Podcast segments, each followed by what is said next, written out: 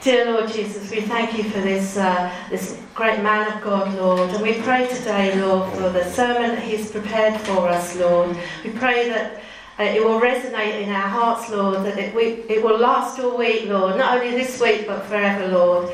We pray that you will just bless him, Lord, as he brings your word to us now. In Jesus' name, Amen. Amen. Bless you, Linda. I'm right, Robert. Okay. Just check on the time, see where we're at.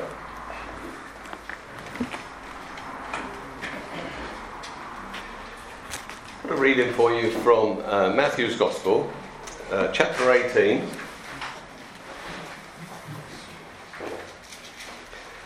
I want to read some verses from 15 to 20 of Matthew chapter 18.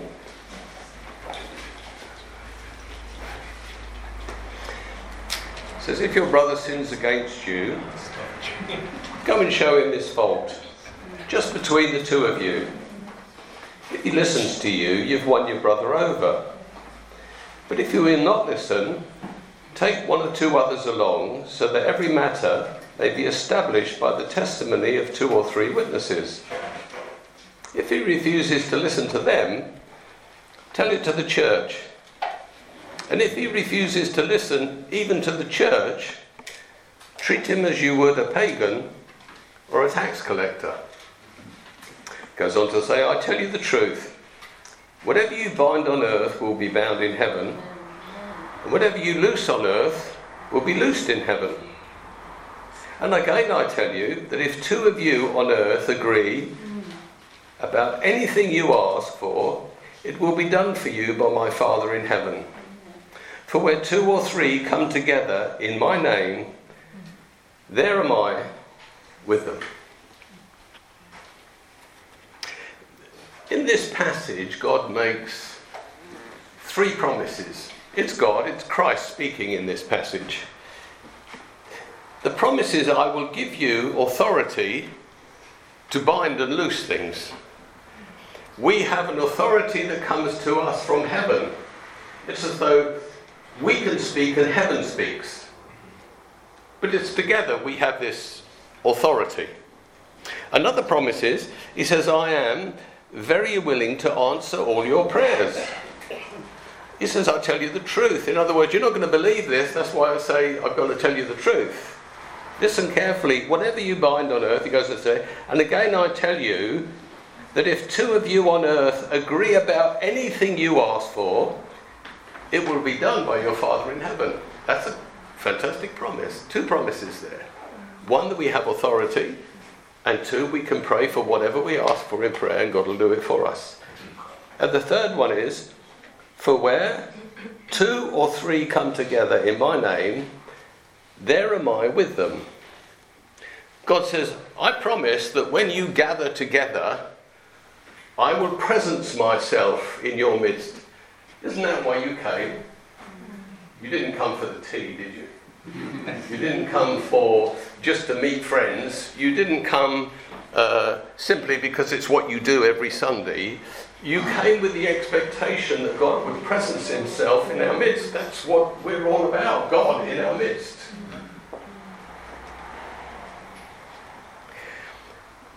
Where the promises of God are, there are conditions attached. Not, not in every case, but in most of the cases, I'm told there are something like 8,000 promises in God's Word. I've never checked them all out, and I've never found a book that's listed them all, and that's a lot to read anyway, isn't it? But there are many, many promises. Some don't have conditions attached. He said, I'll never leave you or forsake you, didn't he?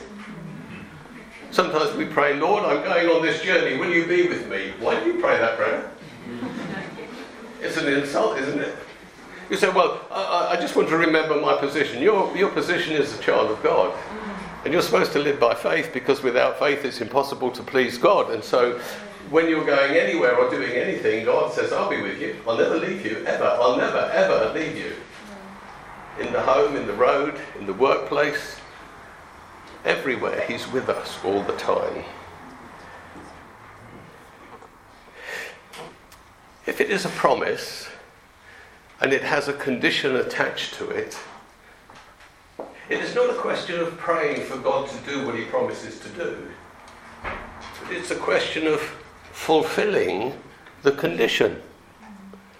It says that the Lord is watching everywhere where men and women are fulfilling the promises, are fulfilling the conditions of what He will do.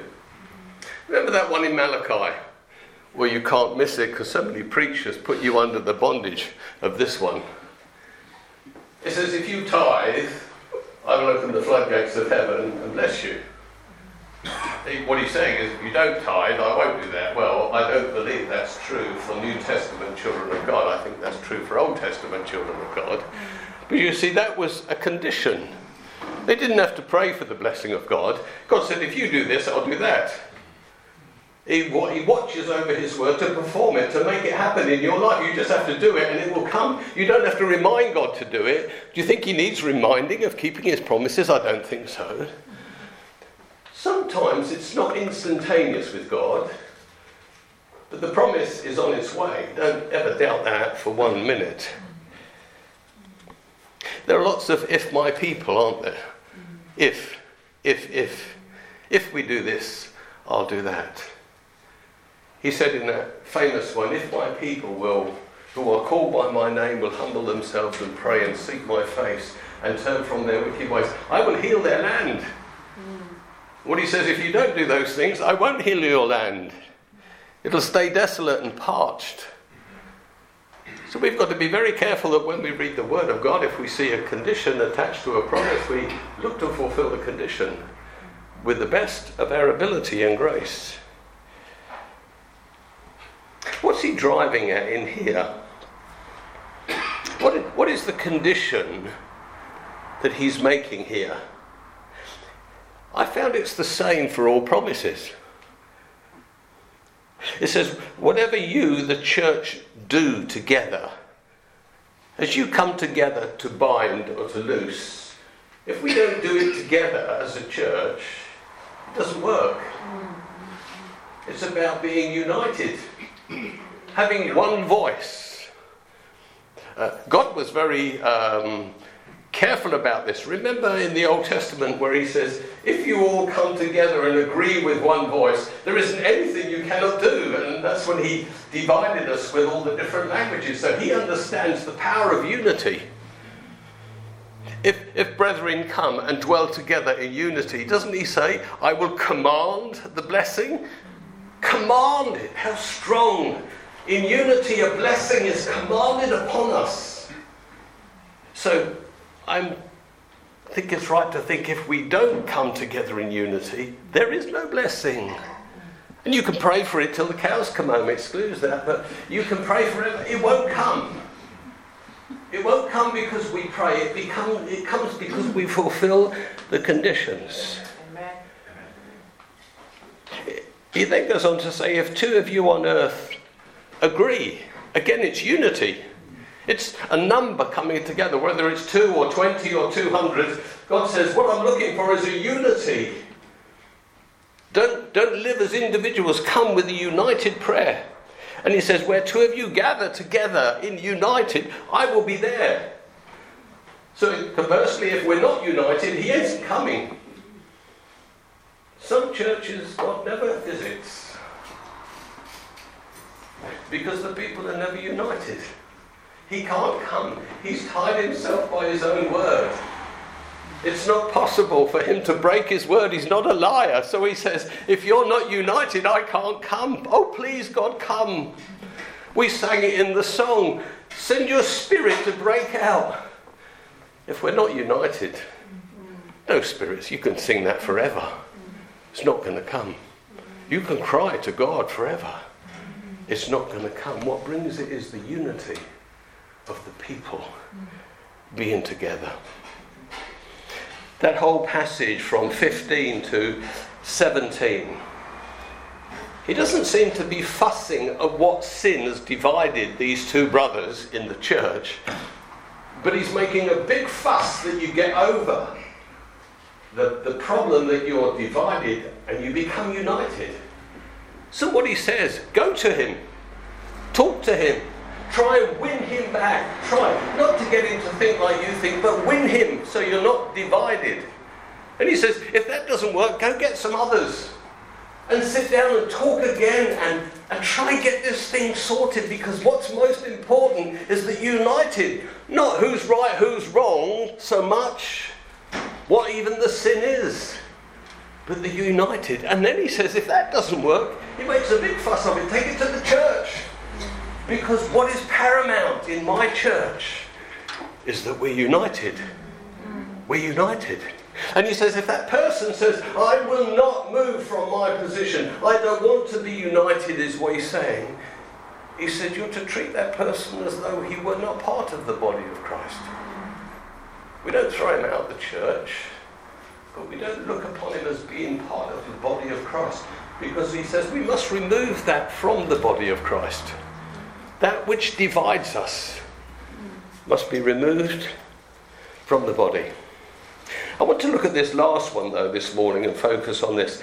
For where two or three come together, come together, then it says, In my name, there I am with them. There I am with them. We want God's presence in our fellowship. Amen. People say, I don't have to go to church, I can sit home and watch it on television. Great preaching on telly these days without a shadow of a doubt. But God comes in a very special way when his body, his children, his family come together. See, when you receive Christ as your Saviour, it says the Holy Spirit came and entered into you. He said, I'll never leave you.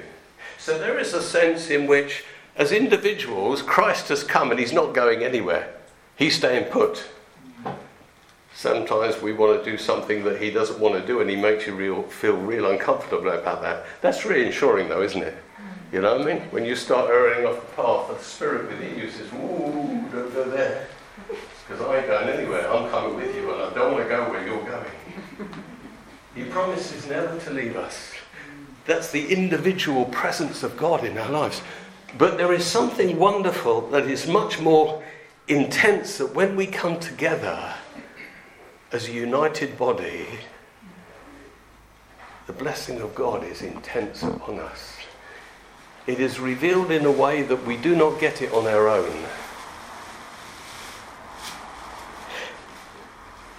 When we come together, can I suggest what we do is we open up our spirits to one another. Now, if you're at odds with somebody, it's very hard to open up your spirit to them. Let me give you an illustration. Imagine you're walking down the street and there's someone, a person, a friend of yours, you really get on well together. You really love them. It, it just seems to harmonize when you meet them. So, of course, you go over and you start to greet them and you start to talk to them and you talk about your family and what's going on and you ask them questions. And it's a wonderful experience in talking to them. Only talking in the street and eventually, of course, you have to go your separate ways, and you walk away feeling, oh, I'm so glad I met that person. I had a good experience. That is your spirit opening up to that person. Now, imagine you walk down the street and you see someone you know, but you don't get on with them so well. You've had problems in the past. You think, I can't cross the road, that would be terrible. Hmm. Now, some people do cross the road, and it is terrible, I assure you of that. That is awful to do such a thing. So you say, well, I just have to say good morning. It's not that you've got hatred in your heart or anything, it's just, it's just you don't get it on so well, you know what I mean? So you meet them and you say, oh, good morning, but you're not open, are you? You're closed down here. You go, well, I'll just say the pleasantries, I'll just say the nice things and then we can move on in our own direction. It isn't a wonderful experience. It isn't a good thing because you've not opened yourself up. You talk the very minimum.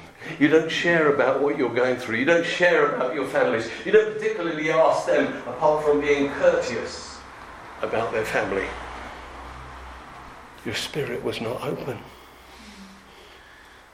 See, when we come to church, there's something wonderful about unity and that our spirits are open. Are you pleased to see me? Yes. Amen. Yes. Amen. Amen. Well, that's open spirit. If you're not pleased to see me, then your spirit's closed to me. If your spirit's closed to me, you're not even listening to what I'm saying. I get that. I'm not foolish, I understand that. But you see, as we come together with open hearts, open spirits, we start to embrace one another. We're pleased to come. We're pleased to be here. We look forward to seeing our friends. We look forward to sharing worship together. We look forward to, to everything that we did together this morning. I want to be with you. Even though I've been gone a while, it's a joy to come. It's a pleasure to be with you, to share with you, to enjoy your company, to see your smile, to, to know that you genuinely love me and I love you. And so our spirits have opened to this. See, it's open. And can I suggest that in the opening of our spirit to one another, we open our spirits to God. They go together, you see. If you come and you don't care about one another, your spirit stays closed. Whoever did whatever they did this morning, whatever Linda said, uh, whatever Gloria said, your spirit, was your spirit open to receive that? Were you glad to hear what they had to say? In the songs that we sang and the fact that we sang together, were you open to that? The better that we relate to one another, the better our relationship is to God. That's why he makes such a fuss of it here in this passage. Sometimes we think the most important thing is to understand the Word of God and to, to know the Word of God. It's good to understand and know it. But if you don't have love in your hearts, it's a waste of time. Didn't he say that in Corinthians? He said you could know all mysteries, perform miracles, move mountains, fathom everything out. But if you don't have love in your heart, it profits you nothing.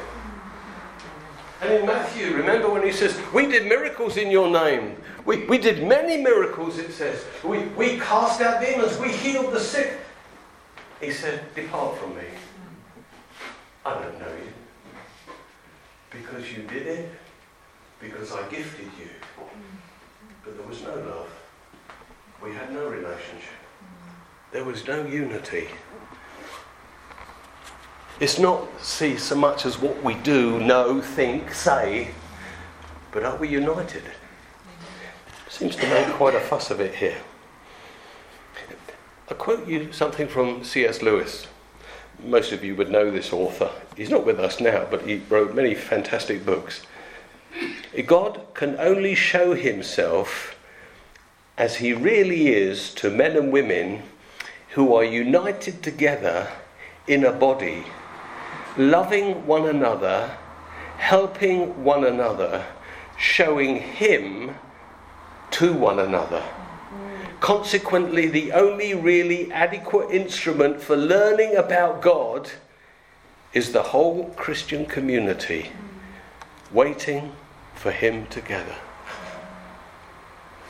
I don't need you. I'll go off to Bible school and find out about God. I'll study. I'll study. You study all you like.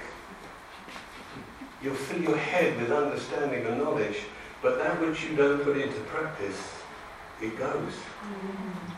It's only what we practice. Mm. It's the important things of being a body, being people who are together, submitted to one another and loving one another. The closer we get to each other, the closer we get to God.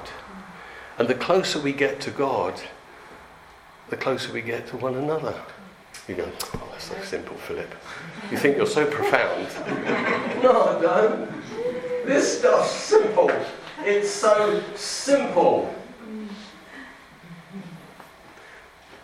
We have to try this stuff out. We have to put it to the test. That's what it means by devoting yourself to doctrine. putting it to the test, seeing if what I say is true, seeing if what the Bible says is true. In this contemporary church, the church that we have now, we, we take on much that comes from the world. Every church takes on the society that it lives in. It, it shouldn't, but it does. It can't help it. It lives in society. We have a very individualistic society. Do you know that? People live as individuals. They don't live in corporate groups.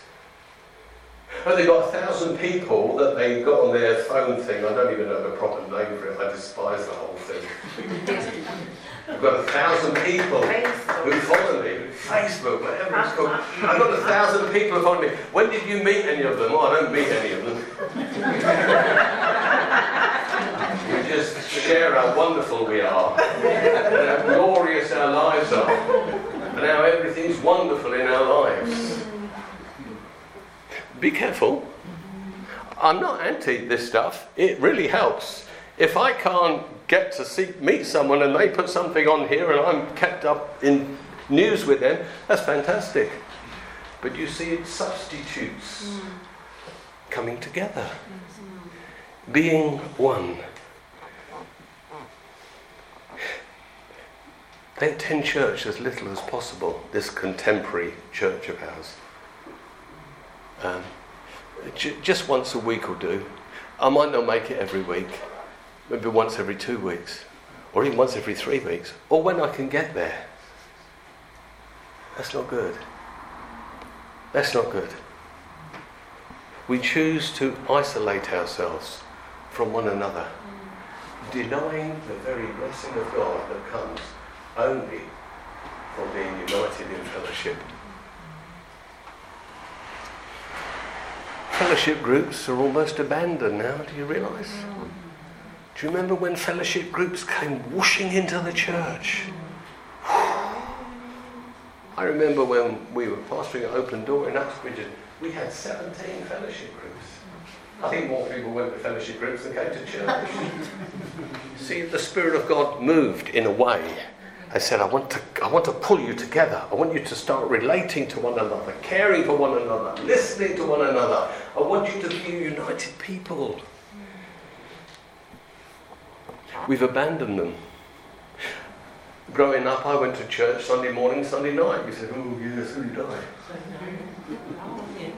We don't now, do we, very often? It's once now. It's just once. Far too busy to gather together and to be a united people that can experience the corporate blessing of God when we come together. Bible school attendance, not brilliant. Prayer meetings, not good. Why? Because we live as individuals.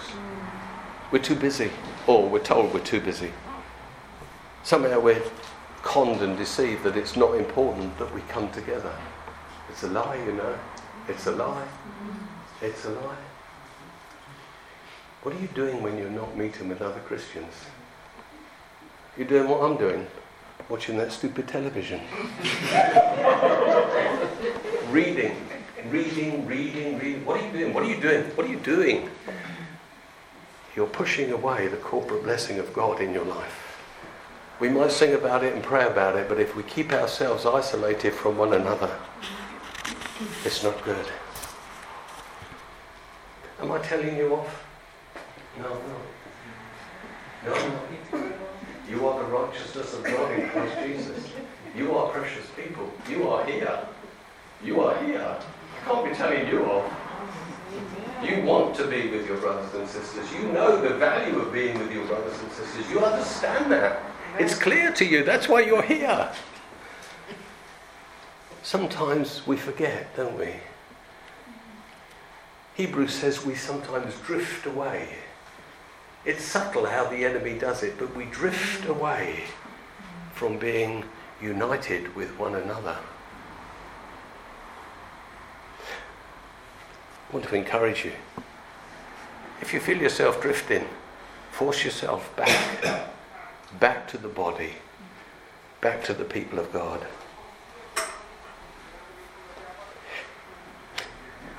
In coming together, it's important we share at the deepest level possible. To rush in, say hello to one or two, and rush out again, that's better than not coming at all. But to share our lives with one another. Mm. So you know what I'm going through. Mm. I know what you're going through.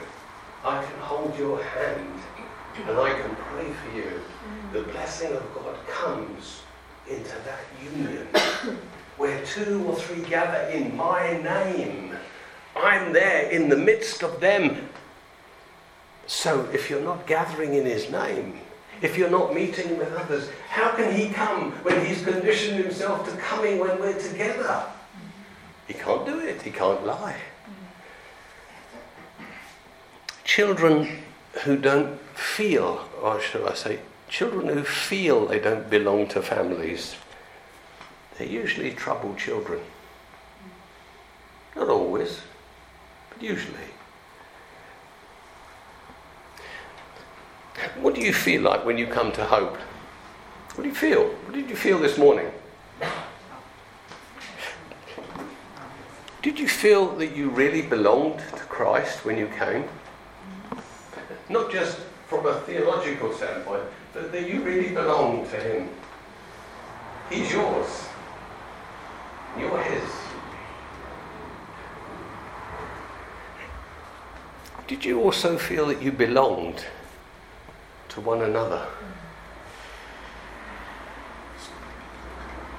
That's a question only you can answer. Did you feel that you belonged to Christ when you came? Did you also feel that you belonged to one another when you came? If the answer is yes, you can rejoice in that. Praise the Lord, I got something right. Got something right this morning. If it was no, it's no one else's fault but yours. Oh. See, you begin to share yourself with other people. That's it. Well, I expect them to come and share themselves with me. Ooh, well, they might not. So you start sharing yourself. We sit down and someone says, How are you? Oh, I'm so wonderful. Oh, we're so wonderful. But if I said to you, listen, my life is so terrible now, would you sit and listen to me? Would you want to know what was so terrible? Would you pray for me? Would you not worry that I took up half an hour of your time explaining it, would you listen? I think, I, oh no, come on. I just wanted you to say fine. And we can go on. No, no, no, no. That's not the body of Christ. That's, that's not how it works. A church that can come together in true relationship will know the blessing of God. If not, it blocks the blessing of God. End of story. God can only mediate his presence to the degree that his people are willing to open themselves up to him and to one another. You know, I don't mind talking to God at home. I'm not going to tell you everything. All God will ask you about him. He said, when you come together, I'll be in your midst. When you come together, I'll presence myself with you. You can't ask God to bless this fellowship, to pour out love in His place, or to present or to presence Himself amongst us. His blessing is not dependent on our prayers or our songs, but it is what we do. God's hands are tied. He has established conditions, and when these conditions are met, God is bound by His word to bless us. Thank you, Lord. Thank you, Lord. I'm glad you bound yourself. I'm glad you restricted what you can do to what I do because it puts a responsibility on me. I think as a church, we must learn again the importance of meeting together.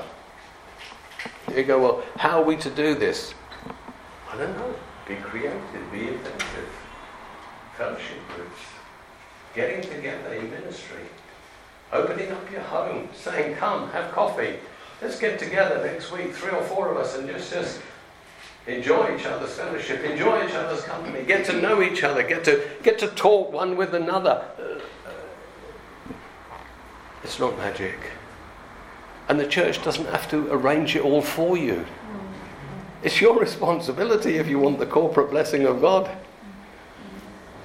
Just getting together in your home with two or three others and just starting to talk about situations or, or pray amongst yourself and then feel the blessing of God come because He has committed Himself. Where two or three gather together in my name, I will come and be in the midst of them. You've all been there, you've all done it. I'm only telling you what you already know, I'm not telling you nothing new.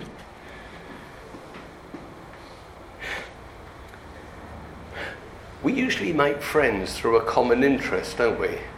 You know, if we're, we're elderly, like, you know, Linda was saying, also well, wrinklies, we all get together, I suppose, and we, we talk about things in the 50s or whatever, you know, when times were wonderful and all that stuff.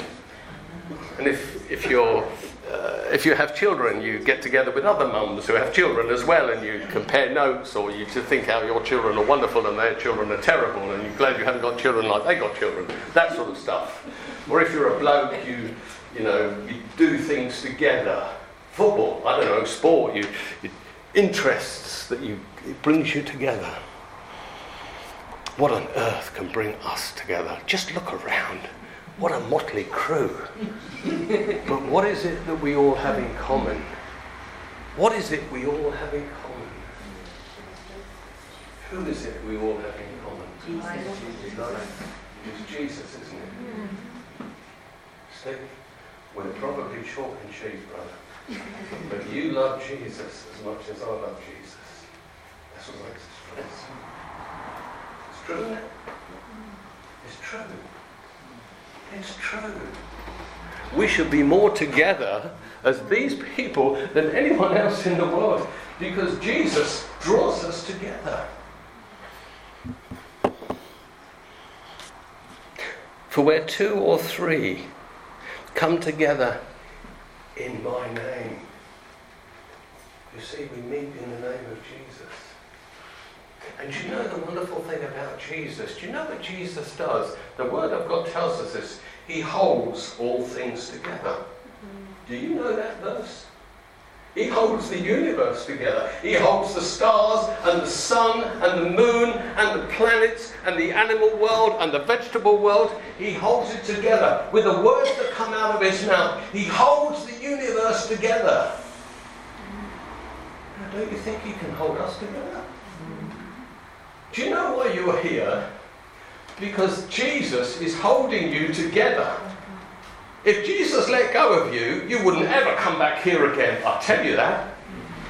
He holds it all together. He holds us together. He holds us together.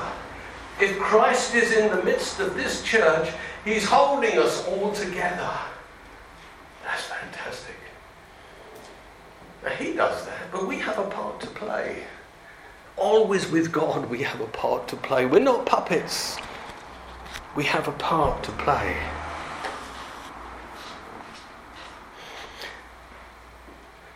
Linda spoke about the anchor like the cross. But the cross is symbolic for many things, isn't it? It has this horizontal beam and it has the vertical stanchion. The horizontal is important that we get on with one another.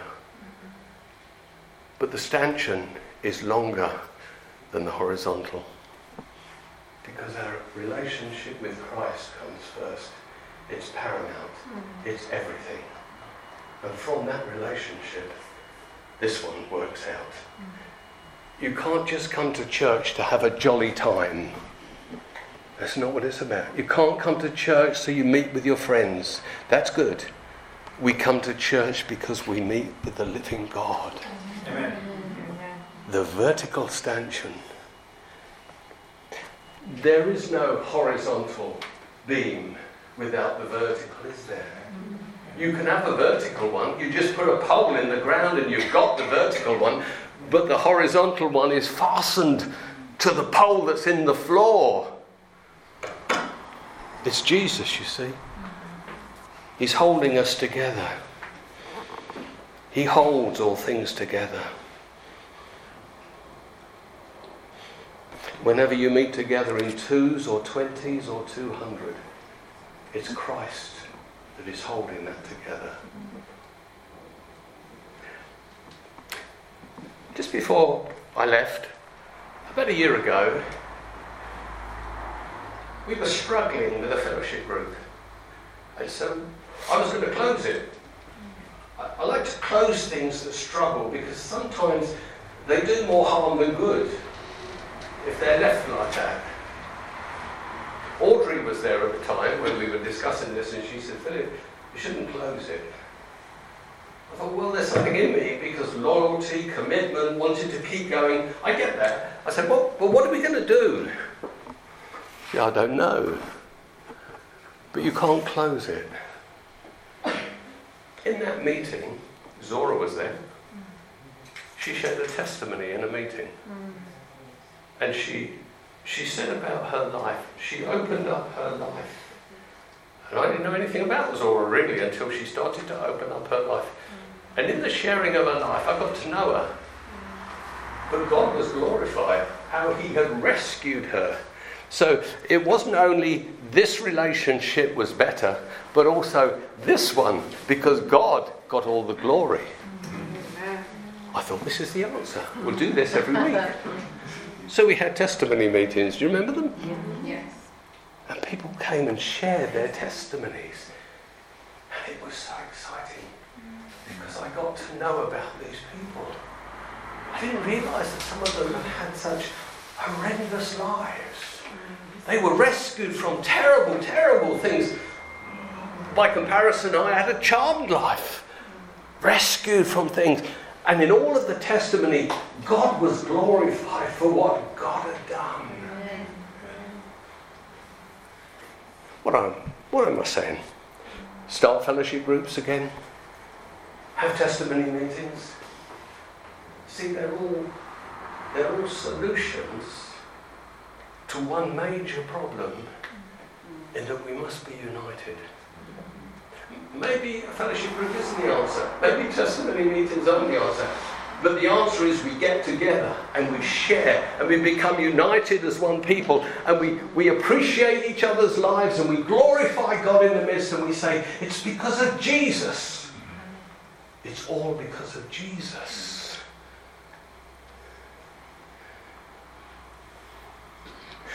If a church is united, God commands the blessing to come upon it. He commands it. You cannot resist it. When we do what He said, He throws open the floodgates of heaven, and the blessings are so much that we cannot contain them. Are you at odds with someone? Sort it.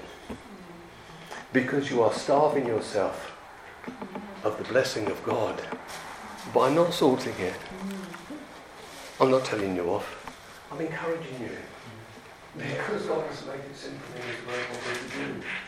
And to go against it, you starve yourself of the very thing that you want more than anything else in the world, which is the presence of God in your life. Let's pray together.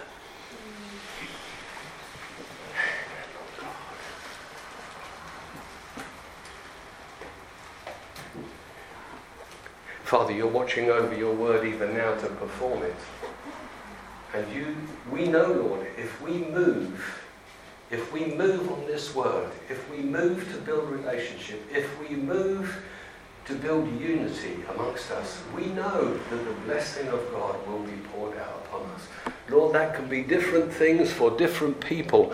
But Lord, we're asking you, please, by your Spirit, reveal what you want each one of us to do. Reveal what you want this church to do so that it becomes a united people, that they would know the presence of God amongst his people. Lord, you're quick You're quick to get, forgive. You're quick again to hear and to pour out your blessing. And so we pray this, Lord, in every confidence that you'll hear and answer our prayers. And give us the grace and strength, Lord, to move forward, to build a church here for the glory of God. We ask it in Jesus' name. Amen.